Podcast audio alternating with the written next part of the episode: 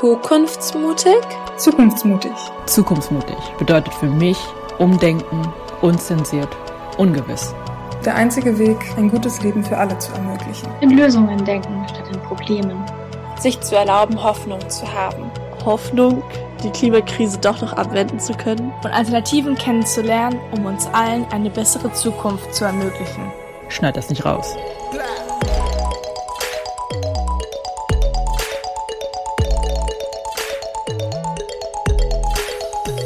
Eine Gruppe junger Menschen, die die Welt ein Stück besser machen wollen. Unsere Zeit ist jetzt. Also wer, wenn nicht wir? Die Zukunftsmutigen. Eine Kampagne der WWF-Jugend. Yo, hallo Leute, was geht ab? Herzlich willkommen zurück zur heutigen Podcast-Folge, in der der wunderbare Chris Gutsche bei mir zu Gast ist. Ähm, Chris und ich werden heute wortwörtlich übers Reden reden. Ähm, denn wir werden so ein bisschen darüber sprechen, wie gute Klimakommunikation eigentlich funktioniert und wie ihr überhaupt ähm, ein gutes Gespräch mit einem Gegenüber führen könnt. Und weil es in der heutigen Folge auch so ein bisschen um kurze, bündige Informationen gibt, deswegen auch heute ein sehr, sehr kurzes Intro äh, und ball direkt an dich, Chris, mit der Bitte, dich und deinen Job doch einmal kurz vorzustellen. Ja, gerne, Christina. Und erstmal vielen Dank für die Einladung. Ja, ich bin Deutschlands erster Klimakommunikationstrainer und äh, wenn die Leute das in einem Satz von mir hören wollen, was ich mache, dann sage ich meistens, ich helfe Ökos weniger zu nerven. Gucken, wie tickt der andere, die andere und ja, wie kann ich gucken, was bei der Person gut ankommt, kommunikationsmäßig. Ey, voll witzig, dass du gerade gesagt hast, ich helfe Ökos weniger zu nerven. Das ist irgendwie, ich weiß nicht, ich glaube, das trifft den Nagel ziemlich gut auf den Kopf. I know. ähm, kannst du vielleicht noch kurz so ein bisschen beschreiben, wie genau du arbeitest, damit die Leute so ein bisschen eine Vorstellung dafür bekommen, was genau du machst? Genau, also ich bin von der Ausbildung her eigentlich Physiker. Ich habe auch eine Doktorarbeit im Bereich erneuerbare Energien gemacht und dann halt letzten Endes entschieden, da rauszugehen, um sozusagen in, in meiner ganzen Zeit da eben was fürs Klima zu tun. Ich arbeite als ähm, Selbstständiger, als Freiberufler in, in diesem Bereich. Und äh, ja, in meiner Arbeit habe ich mit Klimaaktiven zu tun. Ich habe auch mit Firmen, mit Organisationen, Kirchen zum Beispiel zu tun. Ich habe mit äh, Startups zu tun, also mit KlimaschutzmanagerInnen, also mit ganz verschiedenen äh, Zielgruppen. Und überwiegend mache ich Workshops mit den Leuten, und da geht es erstmal darum, sich so ein bisschen die Grundlagen anzueignen und das aber gleich auch zu üben. Es gibt dann immer noch Variationen davon, dass ich irgendwie nur Teile davon vorstelle oder eher eine Beratung gebe, als dass ich einen Workshop mache. Und äh, ganz ehrlich, das geht ab wie Schnitzel. Also die Welt wartet gerade, ja, nee, die, die Welt wartet gerade drauf. Ganz viele Leute spüren, dass es eben darauf ankommt, wie ich mit den Leuten rede. Und ich mache ja null Werbung für meine Veranstaltung. Also das ist alles nur Empfehlungsmarketing, dass Leute irgendwie weitererzählen, ja, der Chris ist cool, lade ihn mal ein. Und wir brauchen ganz viel gute Klimakommunikation und das schaffe ich alleine nicht. Das heißt, wer Bock hat, Klimakommunikationstrainerin zu werden, gerne melden. Ich gebe euch Zeug, ich lerne euch an. Wir brauchen mehr davon. Auf jeden Fall. Ähm, kurzer Disclaimer an alle da draußen. Ich habe euch Chris Kontakt auch in der Folgenbeschreibung verlinkt. Da könnt ihr also einfach direkt nachschauen und findet ähm, Chris Kontaktdaten dort. Du hast jetzt gerade auch noch was richtig Wichtiges angesprochen, finde ich. Und zwar hast du so von diesen vielen verschiedenen Menschen berichtet, mit denen du eigentlich Kontakt hast. Ähm, und da liegt ja so ein ganz essentieller Punkt drin, denn man kann sich ja fragen, okay, warum ist denn Kommunikation irgendwie wichtig so und warum brauchen wir das? Und meiner Meinung nach ist ein ganz wichtiges Ding von Kommunikation, Menschen untereinander zu vernetzen und sich gegenseitig besser zu verstehen. Ich würde aber voll gerne deine Perspektive darauf auch nochmal hören wollen und dich einfach fragen, warum genau Kommunikation denn für uns jetzt eigentlich so wichtig ist. Ja, es gibt ja diesen Spruch, der Ton macht die Musik. Und ich finde, der klingt wahnsinnig altbacken. Also echt, ey. Aber, da ist total was dran. Also meine Mutter hat halt neu geheiratet und ihr Mann ist halt äh, sowas von gar nicht öko. also er versteht die Dringlichkeit der Klimakrise nicht wirklich. Und äh, ich meine, wenn du nicht verstehst, warum das so dringlich ist und dann so denkst, boah, jetzt wollen mir die Grünen mein Auto und mein Schnitzel wegnehmen, das ist nicht motivierend. Und da braucht es gute Informationsvermittlung, also kurz und einfach. Aber was es eben auch braucht, ist erstmal viel zuhören und zu gucken, wie tickt denn der Gegenüber. Und es braucht ganz, ganz viel Liebe, weil Kommunikation, da spielt eben die Beziehungsebene eine Riesenrolle. So, wenn mich mein Gegenüber nicht mag, dann kann ich mich auf den Kopf stellen und es passiert nichts. Aber wenn der mich mag, auch wenn ich vielleicht ein langhaariger Öko bin, dann ist er bzw. sie viel mehr geneigt, mir zuzuhören. Und darum geht's. Und das merke ich eben auch äh, äh, bei dem Mann meiner Mutter. Da ist ganz viel Wertschätzung, ist wichtig und das bereitet dann aber einen Boden, dass er mir zuhört bei Themen, wo er vielleicht eigentlich erstmal ein bisschen anders denkt. Also äh, wenn man mich so fragt, was wären denn drei ganz wichtige Dinge, die man beachten sollte, dann würde ich sagen, es ist Zuhören, es ist Fühlen und es ist Wertschätzen. Die drei Worte, wenn ihr, wenn man das schon mal im Kopf behält, das ist meiner Meinung nach ziemlich hilfreich. Zuhören, fühlen und wertschätzen. Ah, mega. Drei richtig, richtig gute Punkte, auch voll einprägsam. I like. Ich würde tatsächlich gerne noch eine Sache so hinzufügen wollen. Ähm, und zwar glaube ich, dass wir auch nicht wirklich eine Wahl haben, ehrlich gesagt. Also wenn wir als Gesellschaft aufhören zu kommunizieren miteinander, so, wo, wo gehen wir denn dann hin? Also was für eine Gesellschaft können wir uns da erwarten, ne? Ähm, und das ist halt auch irgendwie dann wieder dieser Bogen zu dem guten Leben für alle und der Kampagne, ne? Dass man sagt, okay, alle meint ja auch alle und alle bedeutet, alle mit einzubeziehen und dass alle miteinander reden, offen in einem Dialog. Ähm, und klar ist es so, dass bestimmte Gruppen einfacher zu erreichen sind, vielleicht als andere. Aber da, und das ist jetzt die formidable Überleitung zur ersten äh, deiner Säulen, die du im Workshop benutzt, die heißt nämlich Ziele und Zielgruppen. Ähm, genau, aber da ist es halt auch wichtig, so um vielleicht Gruppen zu erreichen, die gar nicht so einfach zu erreichen sind, sich eben seine Zielgruppe klar zu definieren und sich Ziele zu stecken. Und ich glaube, du kannst es viel schöner erklären als ich und vielleicht unseren ZuhörerInnen nochmal kurz erklären, was ja hinter dieser Säule Ziele und Zielgruppen eigentlich genau hintersteht. Also, ja, Ziele und Zielgruppen. Hm, ich finde es total wichtig, ähm, dass wir äh, immer möglichst klar kriegen, was für ein Ziel habe ich denn, was für eine Zielgruppe, weil man dann halt eine Maßnahme entwickeln kann, die dazu auch passt. So, und bei Ziel, bei Zieldefinition gibt es ja diese Abkürzung SMART. Das, eine, das steht für spezifisch, messbar, attraktiv, realistisch und terminiert. Also so sollten Ziele bestenfalls sein. Also dass ihr sagt, hey, wir wollen, keine Ahnung, bis zum Ende des Monats fünf Leute dazu gebracht haben, zu Ökostrom zu wechseln, zu echten Ökostrom. Also dass man sich ein Ziel setzt. Sobald du dir überlegst, wer ist meine Zielgruppe, kannst du halt deine Maßnahme besser darauf anpassen und damit wird sie halt wirksamer. Und ich meine, das wollen wir doch alle. Wir wollen doch alle, dass wir mit dem, was wir tun, irgendwie möglichst viel Impact, also möglichst viel Wirkung äh, erreichen. Finde ich wichtig, nochmal äh, bezüglich der Bundestagswahl anzuschauen. Die eine Zielgruppe sind die Leute, die ökologisch drauf sind, aber vielleicht nicht unbedingt wählen gehen das sind echt low-hanging fruits. So, schnappt euch die Äpfelchens und sagt ihnen, Leute, macht mal ein Kreuz bei der Wahl. Geht ja auch per Briefwahl, wenn man keinen Bock hat. So, das ist eine Sache, äh, die man sich gerne vornehmen kann. Und die andere Zielgruppe sind tatsächlich die Ü65-Jährigen. Denn davon gehen sehr, sehr viele wählen. Und da ist aber auch ähm, das Thema Klimaschutz bei vielen noch nicht so hoch prioritär. So, und da nochmal die Einladung, geht zu euren Großeltern, geht von mir aus in die Altersheime, mir egal. Ähm, redet mit den Leuten und versucht eine Sprache zu finden, dass denen das irgendwie deutlicher wird, dass sie vielleicht fürs Klima mal ein Kreuz machen sollten bei der Wahl. Genau. Und was ich auch wichtig finde, ist ähm, zu schauen, wie man eben auf die Leute zutritt. Also ziehe ich mir ein Hemd an oder ein Kapuzenpulli oder arbeite ich vielleicht mit dem Brückenbauer zusammen. Mit jemandem aus dieser Community zusammenzuarbeiten, damit ich die Community besser verstehe, aber vielleicht auch, dass er ein paar Sachen, die ich sage, äh, ein Stück weit übersetzen kann in die Sprache der Community. So dafür sind sogenannte Brückenbauer hilfreich. Mm, mega gut wieder auf den Punkt gebracht, muss ich sagen. Was ich mich gerade nur gefragt habe, und das ist auch was, was ich aus persönlicher Erfahrung so ein bisschen kenne, ich habe das Gefühl, dass Menschen häufig dazu tendieren, sich die Ziele ein bisschen zu groß zu stecken. Also dass man direkt sagt, okay, ich will irgendwie ähm, die Menschen in Niedersachsen erreichen oder ich will irgendwie alle Menschen in meiner Stadt beeinflussen und dann die Ziele doch verfehlen und irgendwie frustriert sind. Und das dann halt verbunden mit dem Problem, dass wenn ich dann aber sage, okay, dann mache ich lieber kleinere Schritte, ähm, es sich dann direkt so anfühlt, als wenn man gar nicht so viel Impact hätte ähm, und es irgendwie recht bedeutungslos ist, was man selber vielleicht macht.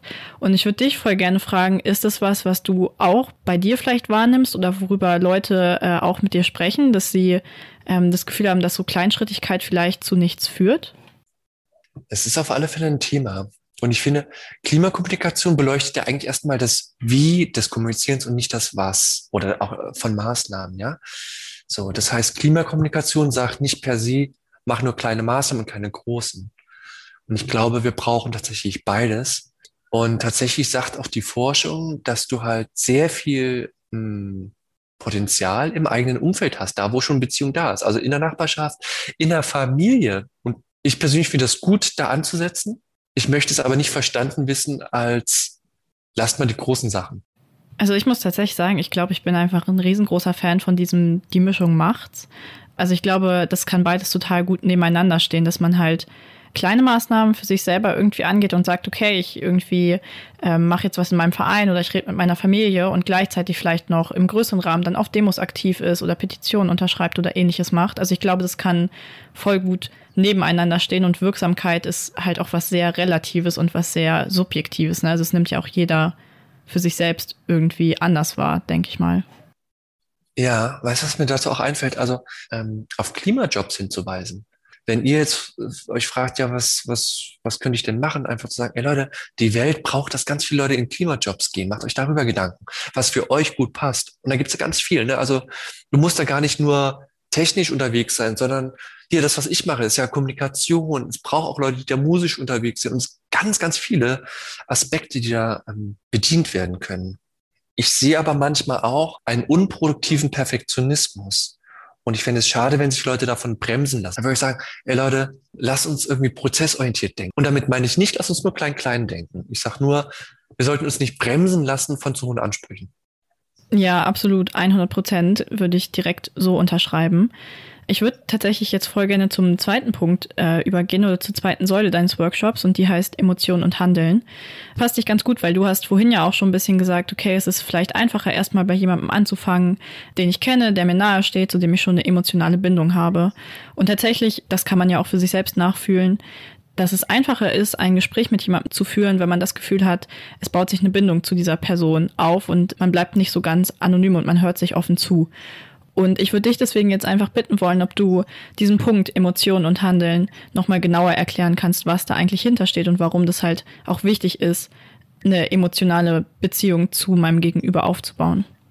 Also eins, was mir dazu einfällt, ist fühlen und feilen. Das ist so ein Motto, was ich da auch mitnehme. Also im Prinzip zu schauen, das, was wir vorhaben, die Maßnahme, die wir vorhaben oder das Gespräch, in dem ich mich gerade befinde, fühlt sich das gut an? So.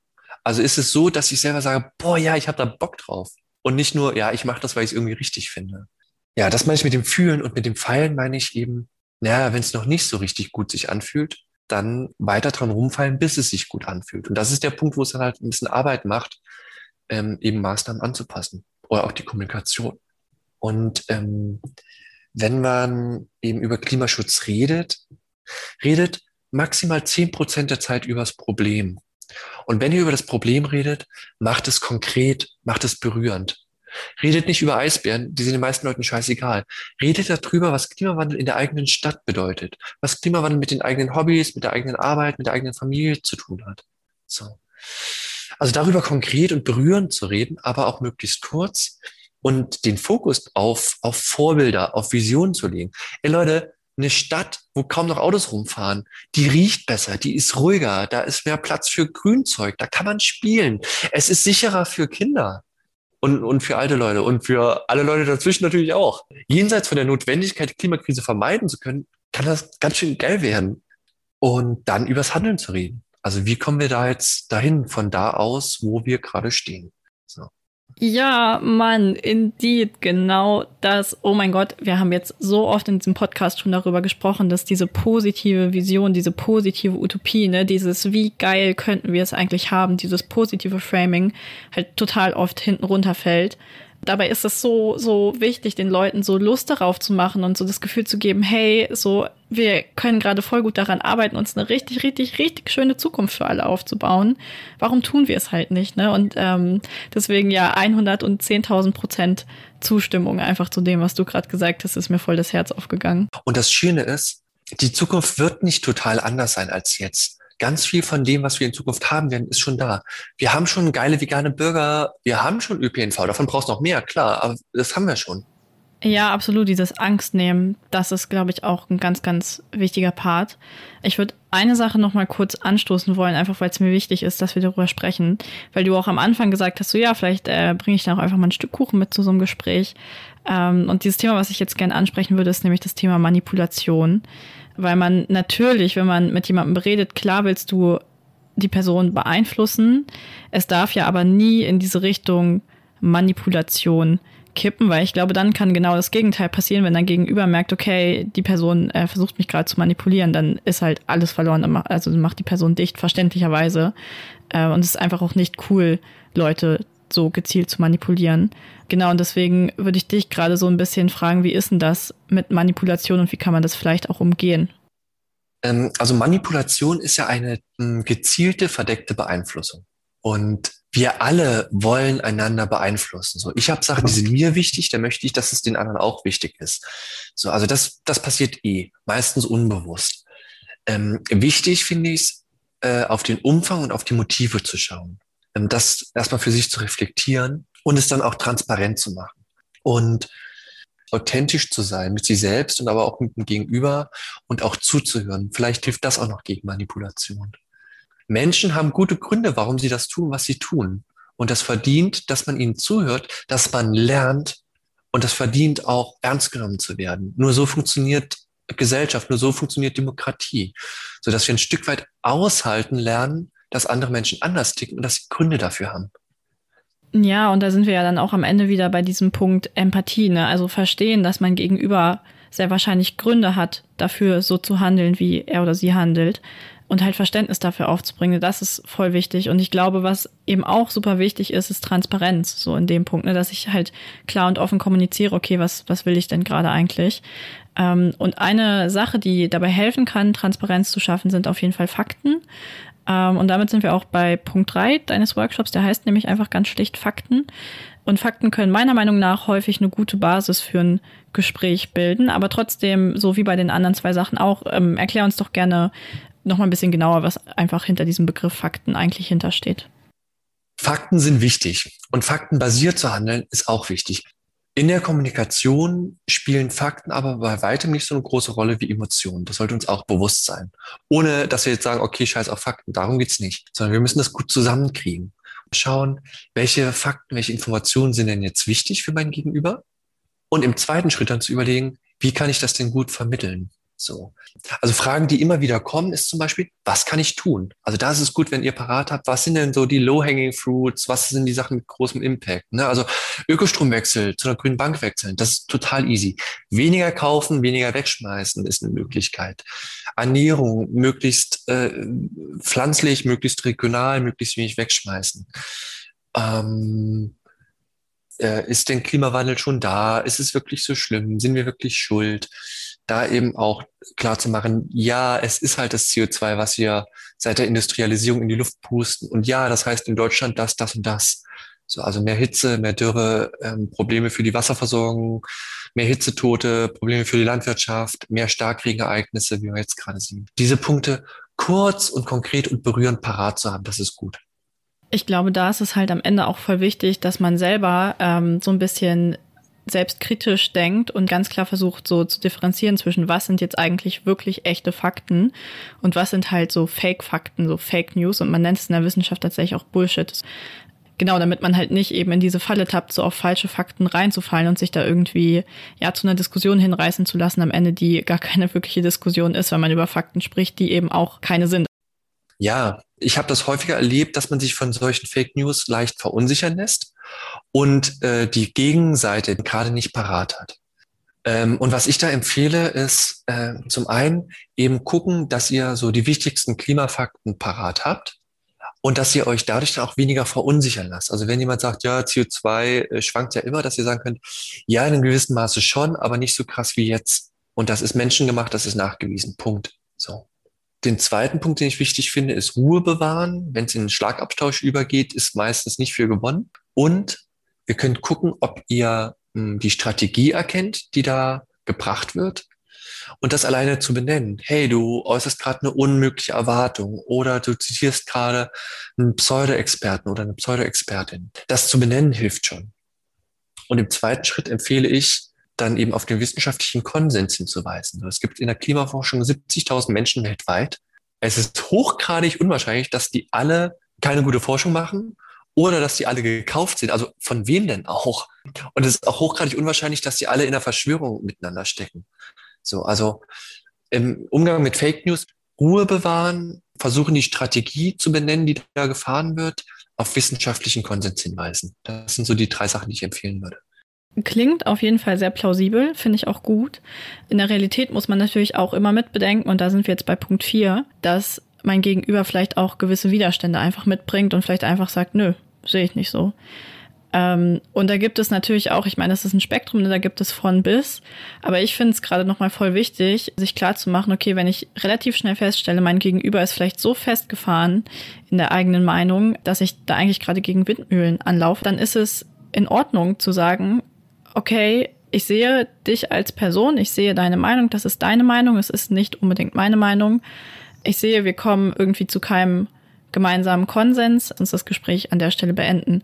Weil ich finde, man verschwendet dann super viel Energie und super viel Nerven in so eine Diskussion, die am Ende halt zu nichts führt und da halt wirklich klar für sich ähm, rauszufiltern, okay, wo habe ich denn eine Chance, wirklich eine Diskussion zu führen und wo ist mein Gegenüber eigentlich total verschlossen. Ne? Das ist halt, glaube ich, wichtig. Und ähm, ja, vielleicht magst du irgendwie diesen Punkt Widerstände auch noch mal ein bisschen besser ausführen, als ich das jetzt hier so in aller Kürze gemacht habe.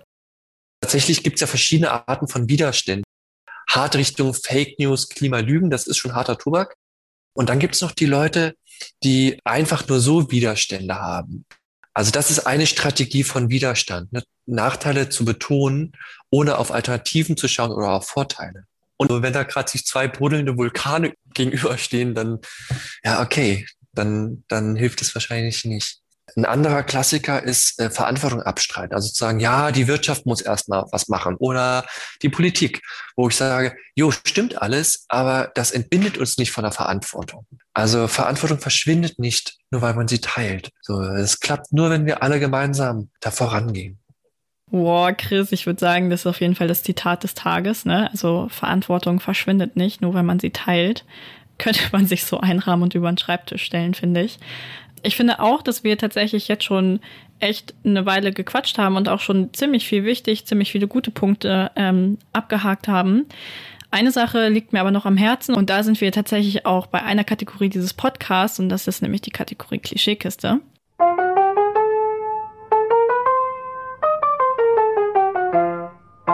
Und was mir nämlich am Herzen liegt, ist dieses Problem, aus der eigenen Bubble rauszukommen. Wir haben jetzt viel darüber gesprochen, ähm, zu kommunizieren, aber häufig ist es ja so, dass man irgendwie nur innerhalb der eigenen Bubble kommuniziert.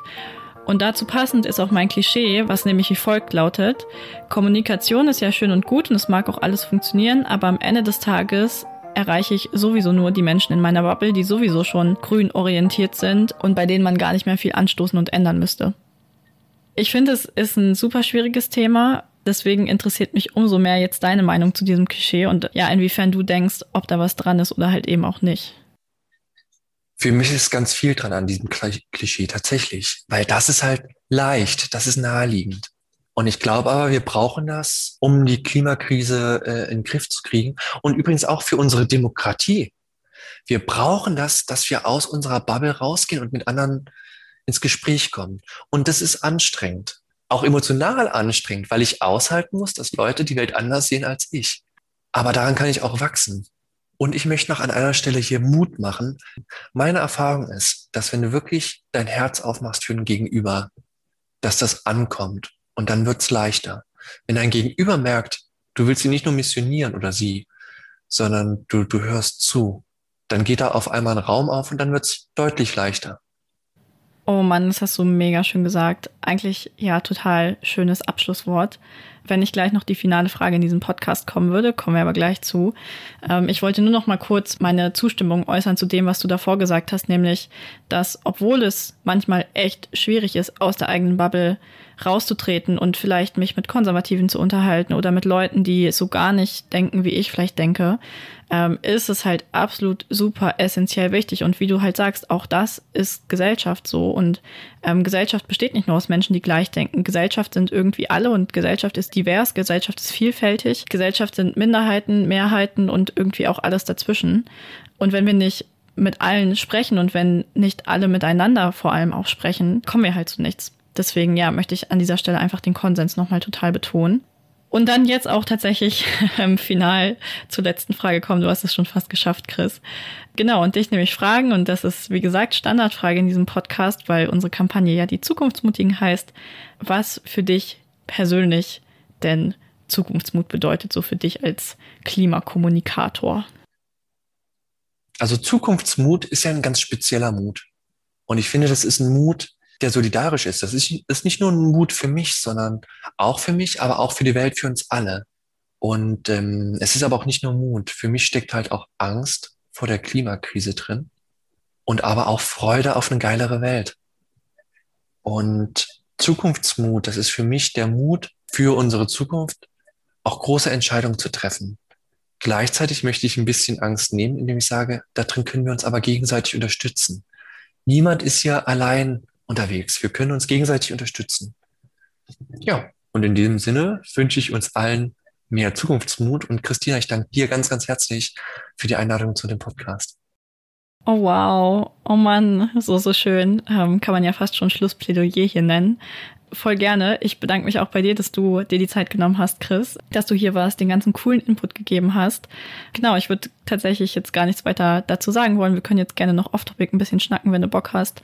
Und mich von allen ZuhörerInnen an der Stelle verabschieden. Ich hoffe, ihr konntet heute ein bisschen was mitnehmen. Ihr könnt ja das, was ihr vielleicht heute gelernt habt, direkt mal bei euren Freunden, Bekannten äh, anwenden, wenn ihr mögt. Und genau, wir sehen uns oder besser, wir hören uns dann hoffentlich zur nächsten Folge. Und bis dahin Macht's gut. ciao, ciao.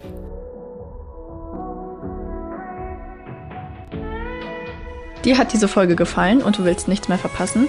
Nice! Dann abonnier doch einfach diesen Podcast, empfehle uns deinen Freunden oder folg uns auf TikTok und Instagram. Dort kannst du auch deine Stories und Erfolge mit dem Hashtag Zukunftsmutig teilen. Und denk immer daran, Zukunft ist, was du daraus machst. Die Zukunftsmutigen. Eine Kampagne der WWF-Jugend.